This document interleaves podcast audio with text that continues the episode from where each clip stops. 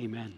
Amen. That was beautiful, wasn't it? Wonderful message through drama, and uh, so great. Thank you, team, for that. We appreciate that so much. That was it's always stirring, always stirring to see that battle that we're in and to see it visualized, and how easy it is to succumb to the influences and presence of Satan in our life, and yet our own flesh, and to know that Christ is reclaiming us. I just think it's a wonderful way to do that. Well, good to have you here today in the service. We're glad that you're with us and glad you're here to worship with us. We want to continue to worship now through the Word. And so, if you take your Bibles to Hebrews chapter 13, Hebrews chapter 13, I'm going to read verses 15 to 19 this morning.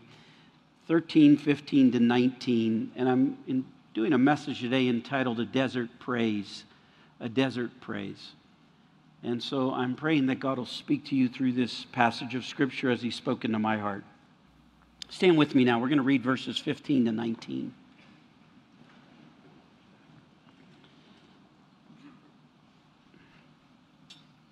Verse 15 Through him, then, let us continually offer up a sacrifice of praise to God, that is, the fruit of lips that give thanks to his name. Do not neglect doing good and sharing, for which such sacrifices God is pleased. Obey your leaders and submit to them, for they keep watch over your souls as those who will give an account.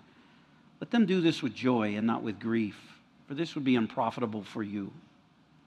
Pray for us, for we are sure that we have a good conscience, desiring to conduct ourselves honorably in all things. And I urge you all the more to do this, so that I may be restored to you the sooner.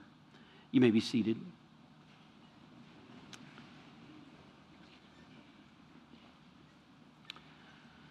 One of the first things that we teach our children when we are out in public.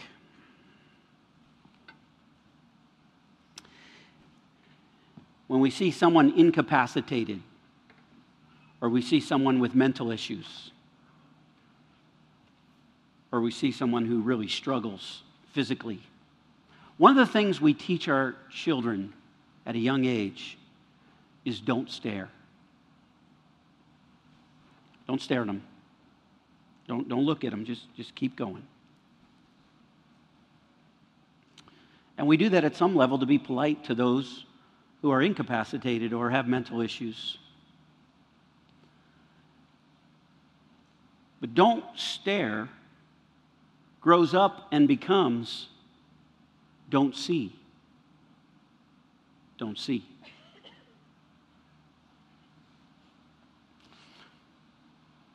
I've served for the last 10 years off and on on the Winston-Salem Rescue Mission. I'm over there about once a month in board meetings or different reasons. And I'll ask the people who are there that are homeless, I'll say, What is the most, I've done it many times, what is the most difficult thing about being homeless? And invariably, though the words may differ, it comes back to the same idea. They will tell me, I cease to be a person I cease to be a person. I'm standing there, and people drive right by, or they walk right by, as if I'm an alien from another planet. They don't see me. I'm invisible. And I guess over time we learn to just not even see them anymore. So don't stare grows up to be don't see. And I think as I think about that, it's easy at some level to understand why we would do that with people we don't know. But what I'd like to get you to think about is how many times do you do that to people you do know? They become invisible to you. You don't see them, you take them for granted. And they feel invisible, but you don't know it because you're so caught up in your own world that sometimes you can't see the invisibleness of what's going on. We can do it at our jobs, we can do it in our house. Have you ever felt invisible?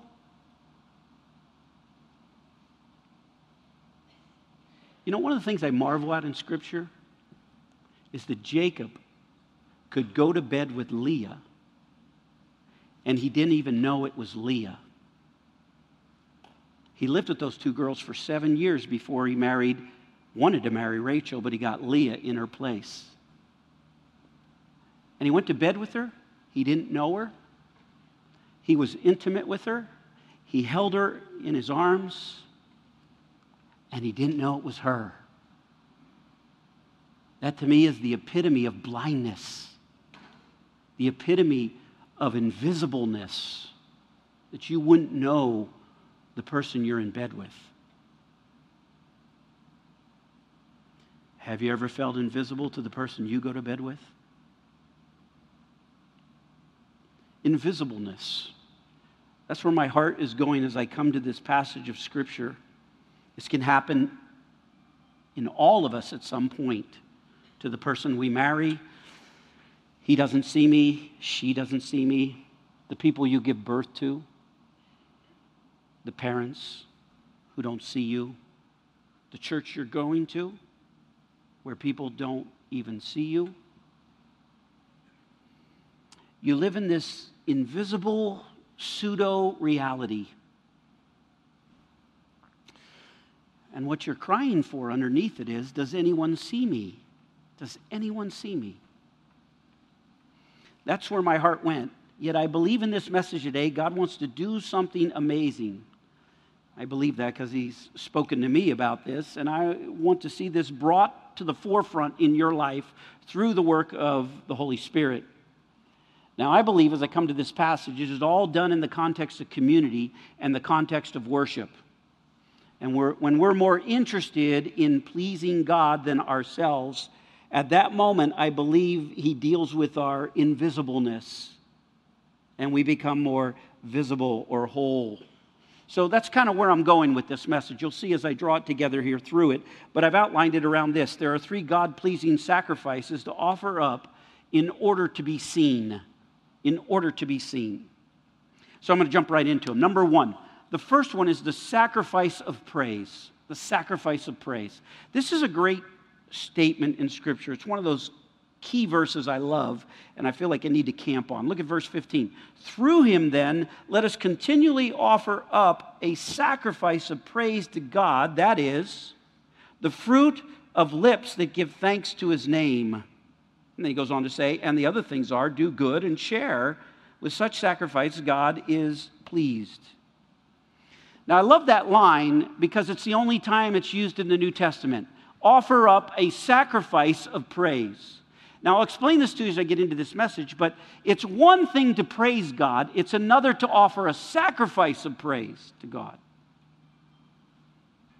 So, in this passage, he says, through him, through Jesus Christ. What did, what did Jesus Christ do?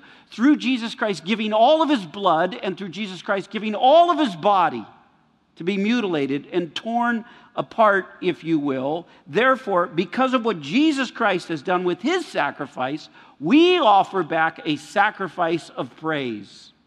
The Old Testament, they offered an animal. In the New Testament, it's a sacrifice of praise. He does for us what we could not do for ourselves gave his blood, gave his body as a substitute for our sin. We do for him what he doesn't want to do for himself.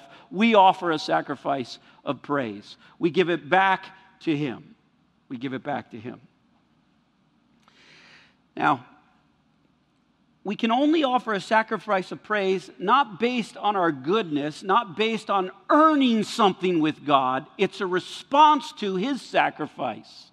And we do it on the basis of His sacrifice, His blood, His body. And that's a praise that pleases God continually when we offer back sacrifices of praise. Now, we do it here week after week.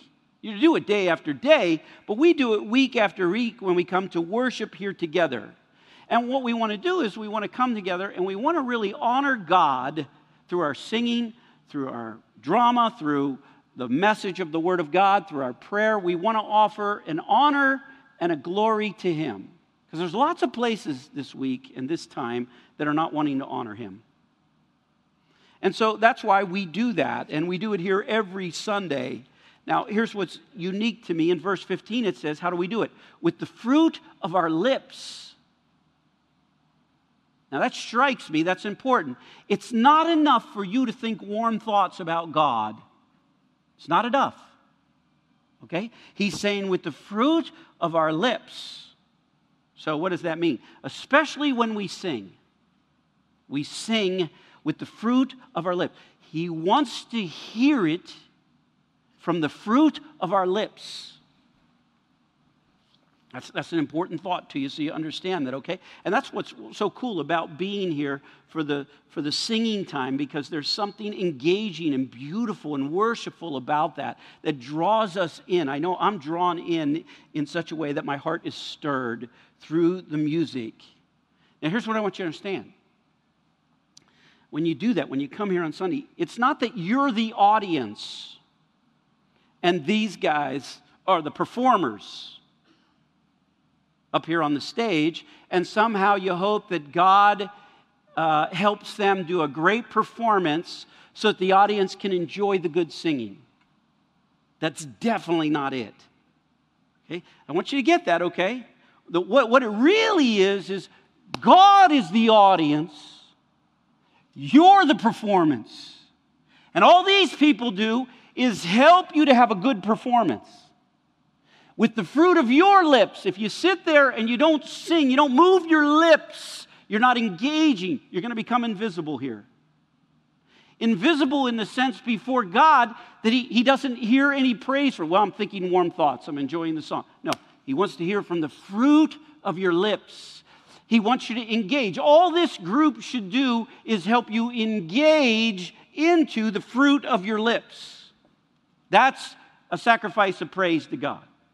And that's, that's why I encourage you to sing and, and to engage in that.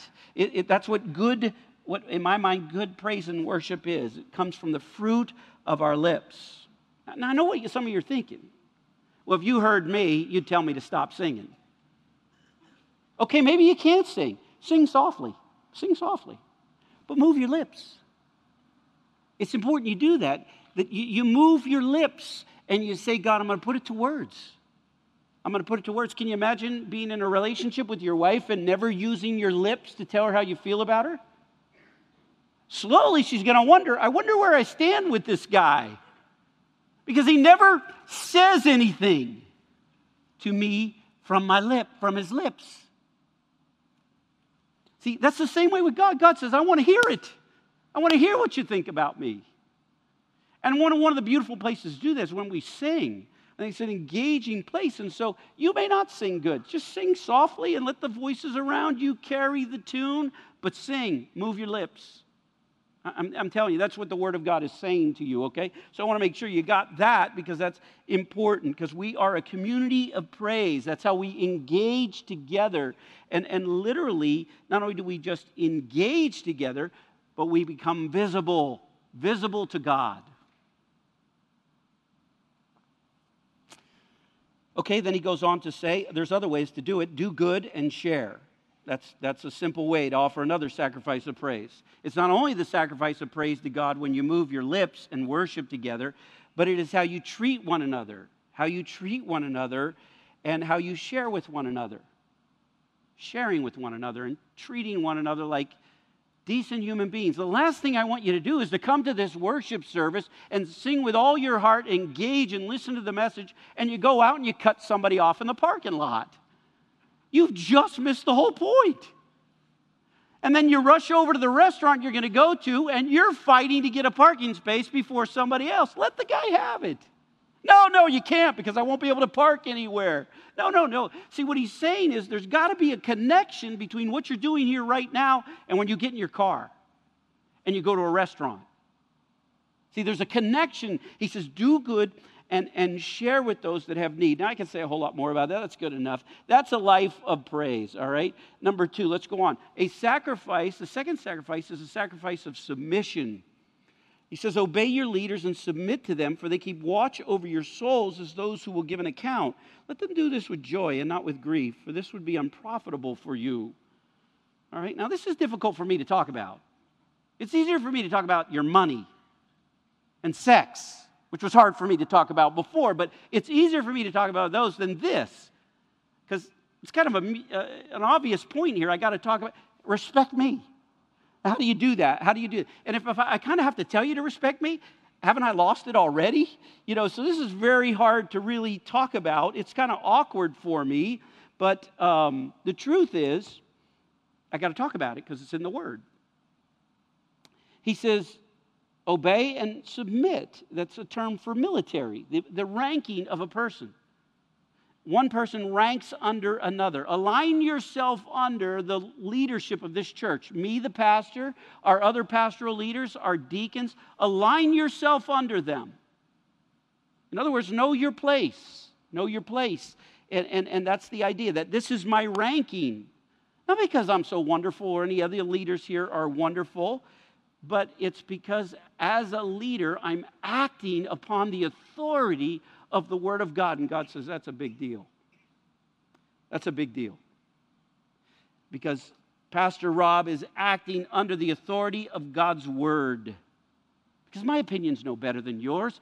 My opinion has no more merit than your opinion. But when I get up here and preach, I may throw my opinion out, but my opinion compared to the authority of the Word of God. I'm telling you that when, when I get up here and, and I share God's Word, I don't feel like I'm sharing my opinion. I don't even have to describe this to you because there's something that comes over me every time I preach. I feel bold as a lion. I feel like I know what I'm saying. I, I sense this, I don't know how to put it in words, but I sense apostolic authority upon me because I'm being consistent with the Word of God. And when I feel that and sense that, God says, Now you submit to that. Not because He's any better than you, but because He's giving you the authority of the Word of God. Now, now, I know this. If you submit to God in this book, you'll submit to me. If I bring the truth of God as reflected in this book, then you'll submit to me as I bring the word to you. Now, why do you want to do this? Because he says that I've got to watch over your soul. That's a word for a shepherd. I got to watch over your soul like a shepherd with the sheep, and I got to give an account for you. And I got to know that every time I got up here, I wasn't just shooting the breeze. I wasn't just trying to make you laugh, or I wasn't just trying to have a good time with you. I know I've got to preach the whole counsel of the Word of God. The best way I know how to do that is go verse by verse by verse through every book of the Bible, at least the New Testament. And so I know I got to give an account for that, and I got to give an account for you. And so that, that weighs on me as a pastor to know that I'm held under that kind of authority. Um, and so he says, for you, when you do it with your pastor, when you submit to your pastor, when you align yourself under the leadership, basically what he's saying to you is you're going to give that guy a lot of joy. You're going to give me, as your pastor, a lot of joy. He says, you know, bring joy to your pastor. Make him feel good about you being his pastor and you being the, the member underneath that pastor. Make him feel good about that, that he, he feels this joy like, man, I love to pastor that person. Man, they are they're wonderful. It's just, just a joy that I feel to pastor people. I love it. I love it. He says, but don't be a grief. The word there is the word to groan. Don't, don't do anything that would make me want to groan about you. Oh, here they come again. Oh boy, I, oh no, I wonder if they're going to call me again. You know, you don't want to be that. Don't be that person with me.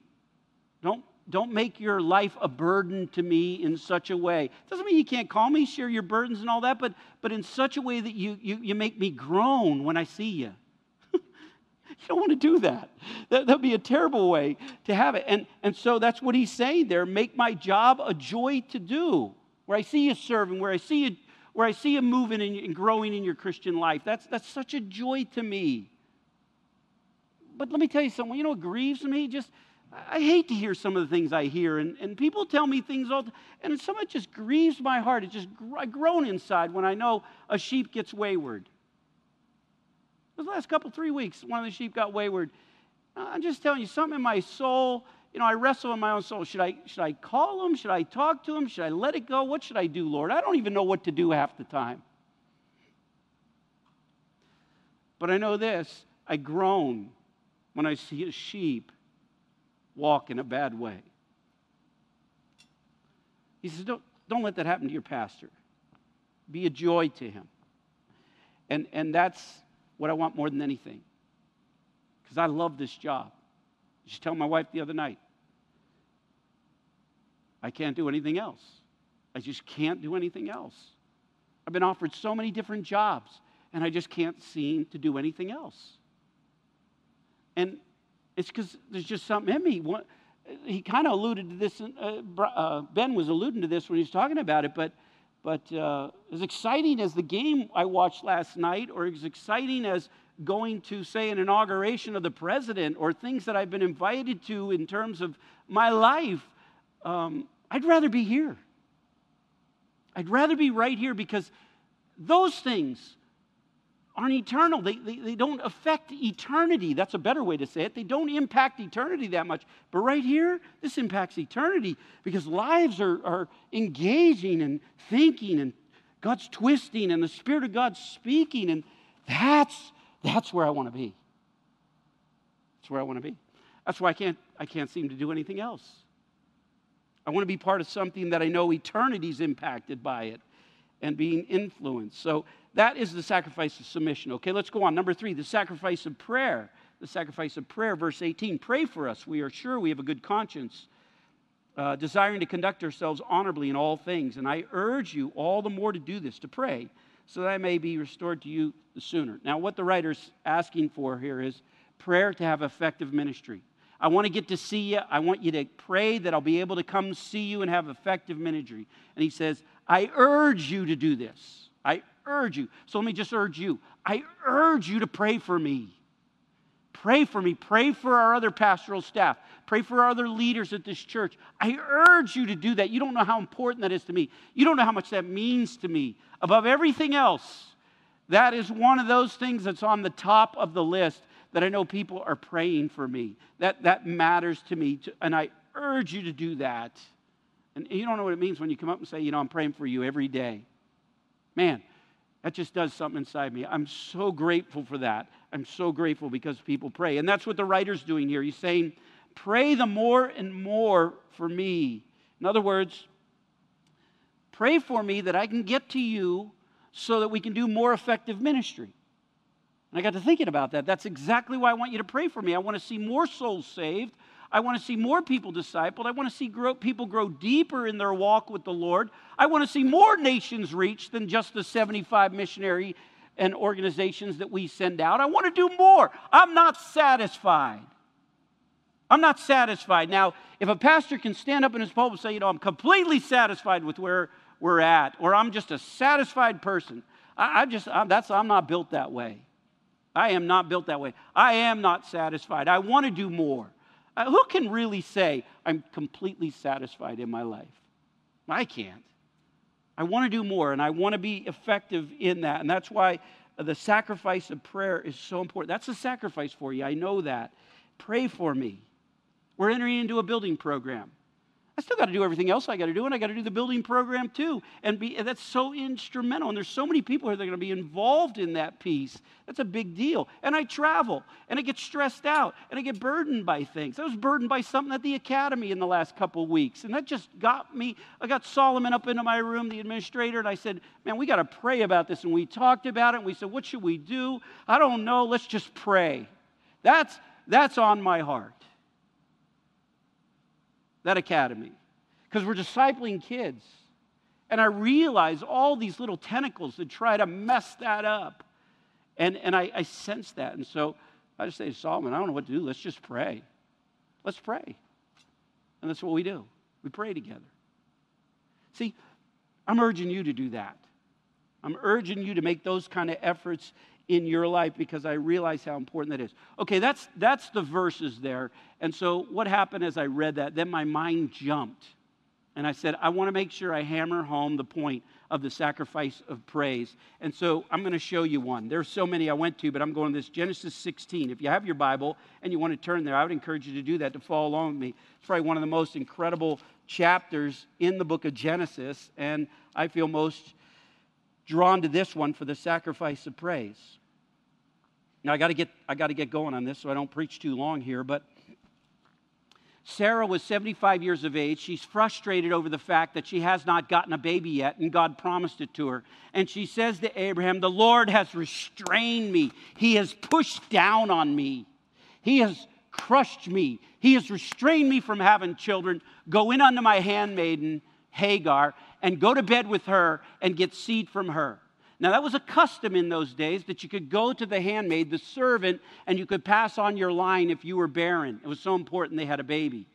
And so that was a legal custom in the law of the land in that day. But before God, it was stupid. It was just foolish for her to send Hagar into bed with her husband.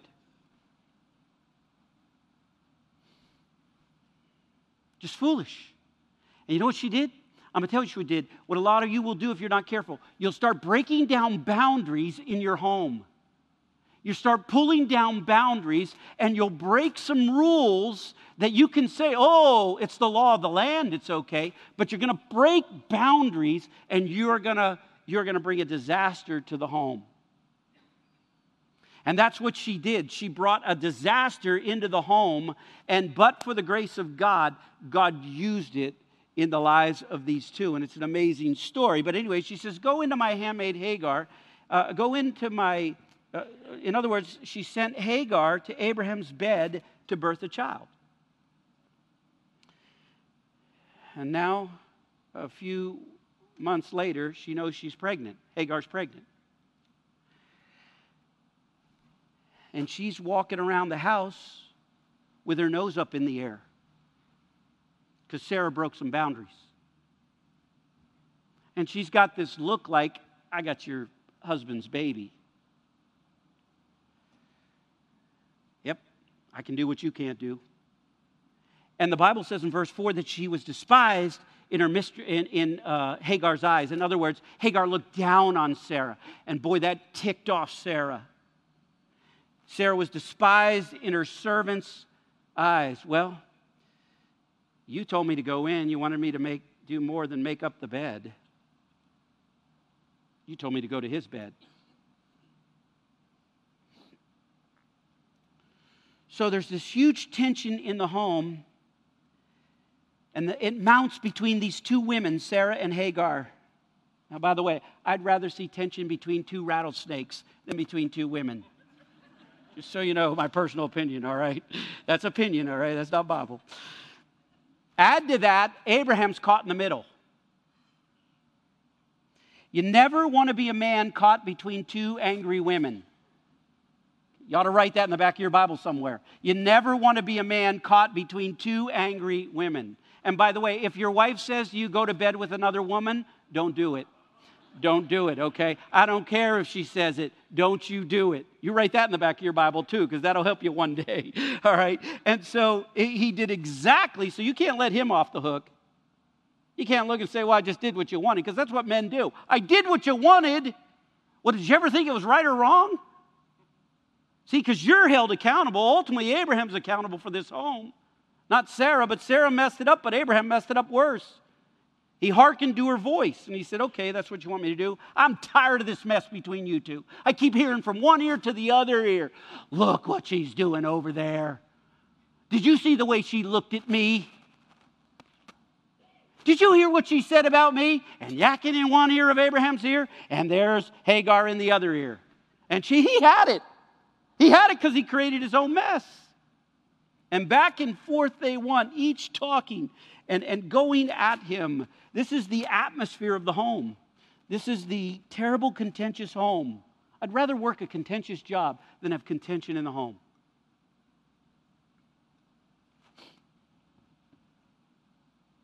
I'm going to let you know a little more of my life. remember two ladies about, oh, I don't know, 15, 16, 17 years ago uh, got into a fuss at the church here. It was in the connector area when we were back in the old sanctuary. And uh, so one of the ladies rushed into my office and said, There's two ladies fighting out in the connector area. First thought was, Get one of the deacons, okay? Because you don't want to get between two angry women. So I rushed out there to the connector area, and I'm telling you, when I got out there, the one lady had her hand up like a fist right in the face of the other lady, and she said, Why, if this wasn't a church, I'd bop you right in the face. That's the exact quote, by the way. I never forgot it. I'll bop you right in the face. So I stepped between them, which was about the dumbest thing I've ever done in my life. I stepped between them and said, You don't want to do that. Stand aside, preacher, and watch. Whew, this woman's got some issues. Okay, but anyways, I had to calm and diffuse that situation so I know what it's like to get between two angry women. It got so bad in this home, Sarah and Agar, Abraham finally said, I release this baby, or I release this woman to you, Sarah. Do with her as you please. And that was all Sarah was waiting for. In verse 6, the Bible says, she treated her harshly. Now, listen to me, okay? This, this is what happens when you let down the boundaries in your life. Chaos is born. Chaos is born. And that's exactly what happened in this home. Sarah finally gets fed up with it. Get out of here. Take your stuff and go. Go out the back door and don't let it hit you on the way out. Hit the road, Jack. And don't you come back no more, no more. Hit the road. And she does. And Hagar starts to flee from Sarah, and she's running from Sarah. When a woman gets angry, all you can do is run. And she fled, and she fled fast. Where are you going? I don't know. Where are you going to stay? I don't know. Well, how are you going to live? I don't know. You're pregnant. You got a baby. That's right. She just runs. She just runs. I got to thinking about this. Just want to throw this in. Sometimes your life is not always about what you're running to, it's about what you're running from. And some of the dumbest decisions you'll make in your life is because of what you're running from, not what you're running to. And she made them. She made a decision to run from her problems. Never make a decision based on what you're running from. She runs to the desert. She's pregnant in the desert. She's running from her mistress. And I love this in verse 7. It says, The angel of the Lord found her. I love that. It's verse, what verse is that? Verse 7. Now the angel of the Lord found her by the spring of water in the wilderness, by the spring of the water to Shur. He said, Hagar, Sarah's maid, where have you come from and where are you going? She said, I'm fleeing from the presence of my mistress, Sarah. The first thing that hit me when I was reading this is the angel of the Lord found her. I thought, wow, I don't care where you run. I don't care how many states you lived in. I don't care what countries you can go to. The Lord can find you. And oftentimes He has to find you in your desert because you're on the run. She's on the run, and the Lord found her. I love that. Anywhere you go, God can find you. A house of ill repute, a crack house, doesn't matter. Got your hideout with your buddies you think your mom doesn't know, your dad doesn't know. But God can find you. And by the way, if He does find you there, that's His grace. Because there's sometimes God just doesn't go looking for you because you don't want to be found. But it's a beautiful thing when you do want to be found because He can find you. See, we often say, I found the Lord. You didn't find the Lord, He was never lost. He found you. He found you. And the Lord found Hagar. And I just want to say, as I get into this sacrifice of praise, thank the Lord that He's always been able to find you. He found her in her low estate, He found her in her fear, He found her in her chaos. Your wife may not find you, your husband may not find you, your mom may not find you, your brother may not find you, but He knows where you are. It's a beautiful thing. And I would say the first thing I want to say to you about this, I would thank the Lord he can find you.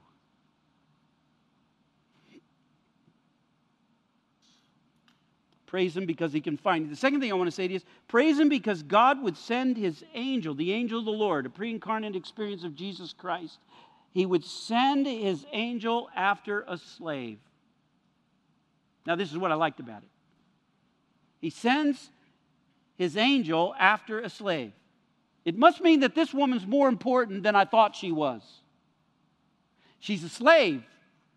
In their eyes, she's worthless. Let her go, Sarah says. Let her go. I don't care about her. But God's chasing a slave. It's beautiful to think about. She was pregnant with that little child, and because she went to bed with Abraham, God said, You go after her. That girl's now got purpose. She's part of my plan. I'm going to use her. Even if she is a slave, she may look tattered on the outside, she may have holes in her shoes on the outside, but God says, What's inside of her is precious to me.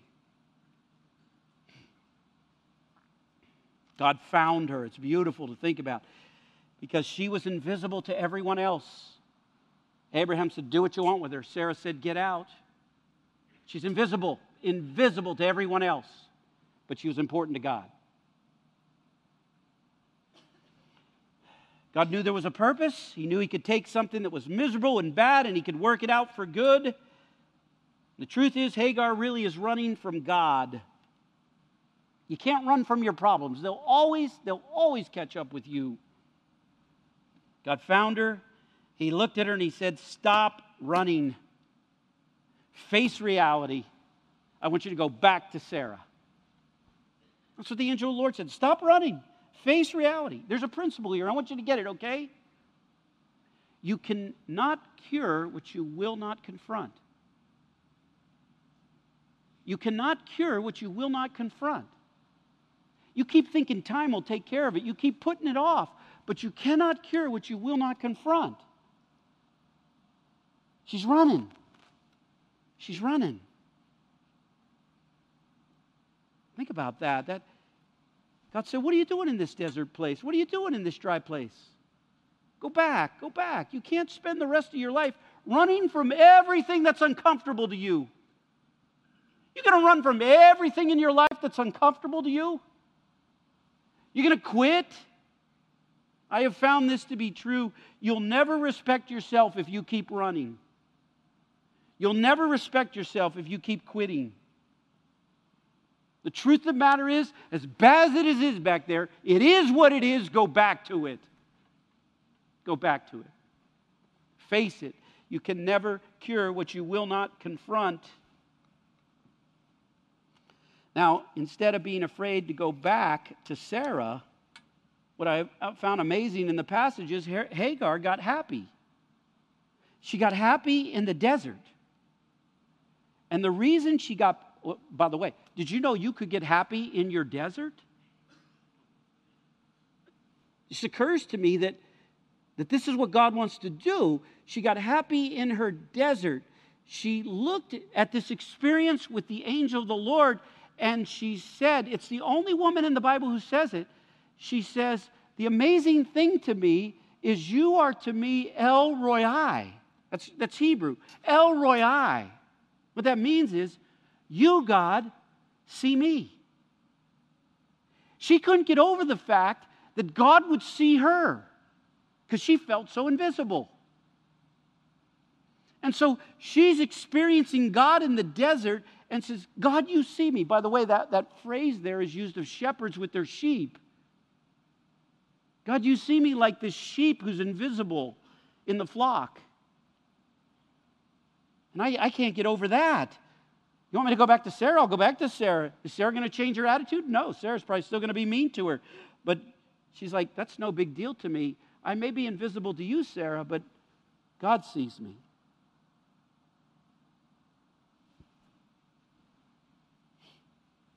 The best praise God ever got was not just a praise, it was a sacrifice of praise. Now, hear this, okay? When you praise Him in the middle of your desert, that's a sacrifice of praise. When you praise Him in your trouble, that's a sacrifice of praise. When you praise Him when you're under attack, that's a sacrifice of praise. This is why it's so powerful here in this passage for me. When you praise Him in your storm, when you praise Him in your problem, when you praise Him while you're still waiting for an answer, when you don't know the answer, that's a sacrifice of praise. That's what he's after. There is no praise like a desert praise to God. He loves these kind of sacrifices of praise when it hurts to praise Him. No money, no food, but I got to praise God. I'm isolated. I feel I'm in a crisis, but I'm going to praise you, God. And what the devil wants is he wants you crying in your desert. He wants you crying in your dry place. But God says, I want you to praise me. I want a sacrifice of praise. And she gave a sacrifice that said, You, God, see me. That's good enough. Is that good enough for you? Is that good enough?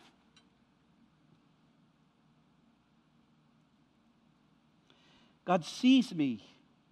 Some woman who's never been seen, always overlooked, never had a chance, never regarded. Everybody walked past.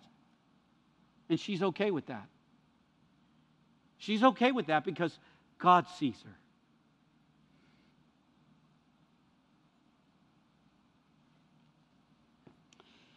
Now, the reason I preach this is because I, I believe I'm supposed to tell you God sees you. God sees you. He sees you. Is that enough? Is that enough for you? Is that enough for you to give a sacrifice of praise to God?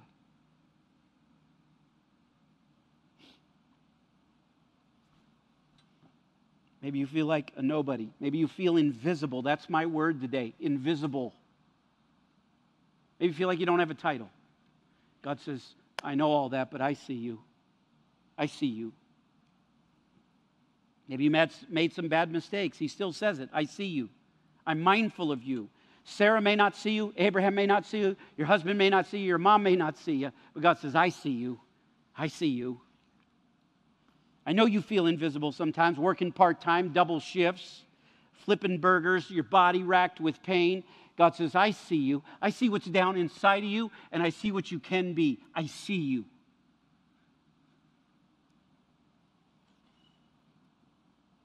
God sits high, but he loves to see low. Because he's got all power in his hand. And I think he likes that a whole lot when he has to see low. Now, I'm going to have to close this message out, okay? What is the angel of the Lord saying? Now, I want you to get this. If you forget, if you didn't get nothing yet, okay, I want you to get this before you walk out of here, all right? Here it is. There is no provision in the run. There's no provision in the run.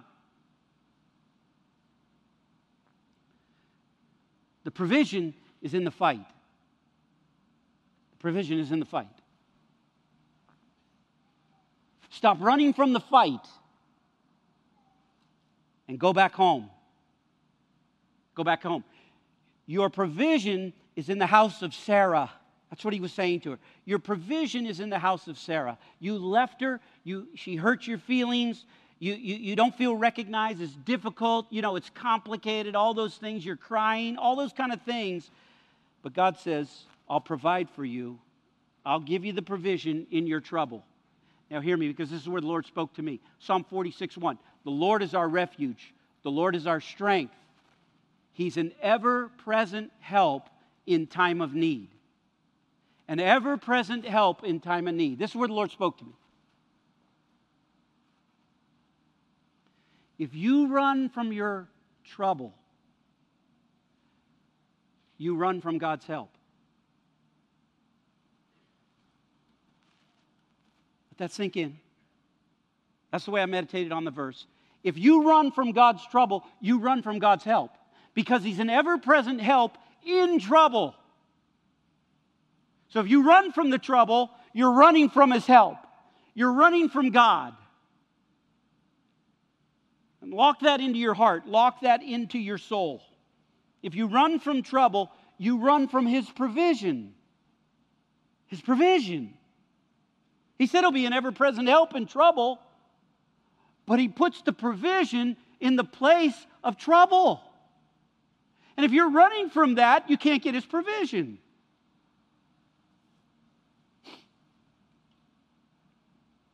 And I think that's why Sarah's so happy to go where she was once running from. She goes back to a girl that's just going to make her life torturous, but she's okay with that because she has now seen the God who sees her. And she can deal with that. She can deal with that. God sees me. And if God sees me, I can deal with the fact you don't see me.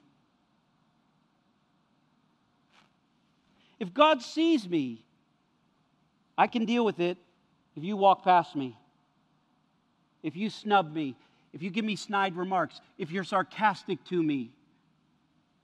God sees me and I can deal with that. That's enough for me. That's all I need to know. God sees me. Lump in my breast, blood in my stool. They don't pay me enough at work. But God sees me.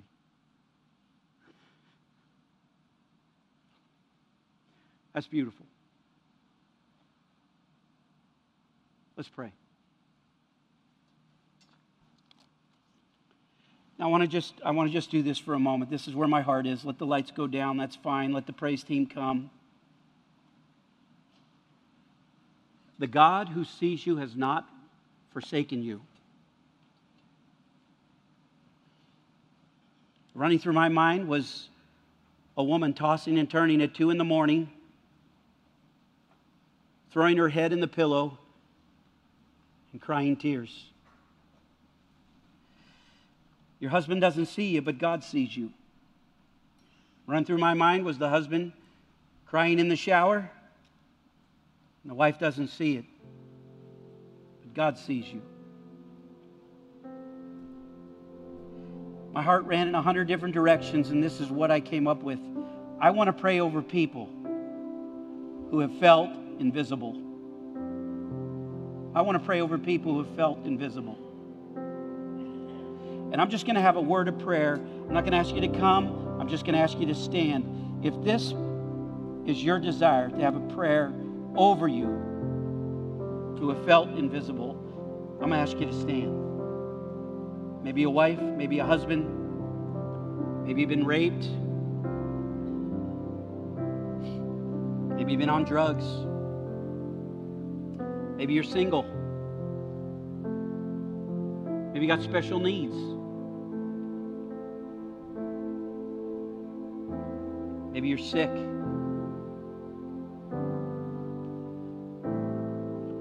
Maybe you're emotionally bankrupt. You got a nice car in the driveway.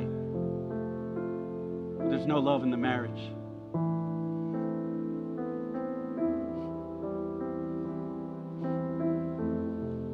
Maybe you're not the favorite child. You're almost there, but you're not the favorite. I just feel a burden to pray over you. So, if you'd like to stand right now, some of you are already standing, but you want to stand right now, I want to pray over the people who have felt invisible. Would you just stand right where you are? You don't have to come forward, you don't have to do anything else. Just, just stand. I want to pray over you. Everyone who stands, I want this prayer to go forth before God.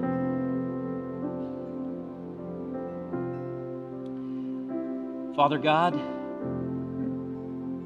I lift up the invisible the abandoned, the forsaken, the rejected. I lay them before you right now. They're in a desert place, and it's real dry. And the truth is, Lord, they're vulnerable. Would you give them power and peace?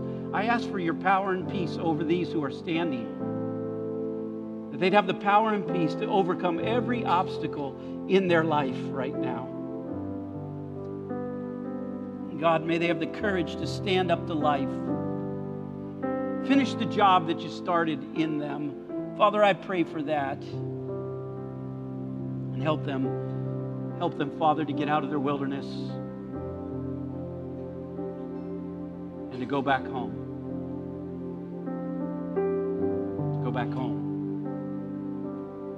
I just want to lift that up now in the name of Jesus. Everyone else, would you stand with me now? Just stand with me as we enter into this praise song. Father, I pray you put your anointing upon this song. And all the praise that is given to you with the fruit of our lips, we enter into it now. We ask it in the name of Jesus. In Jesus' name.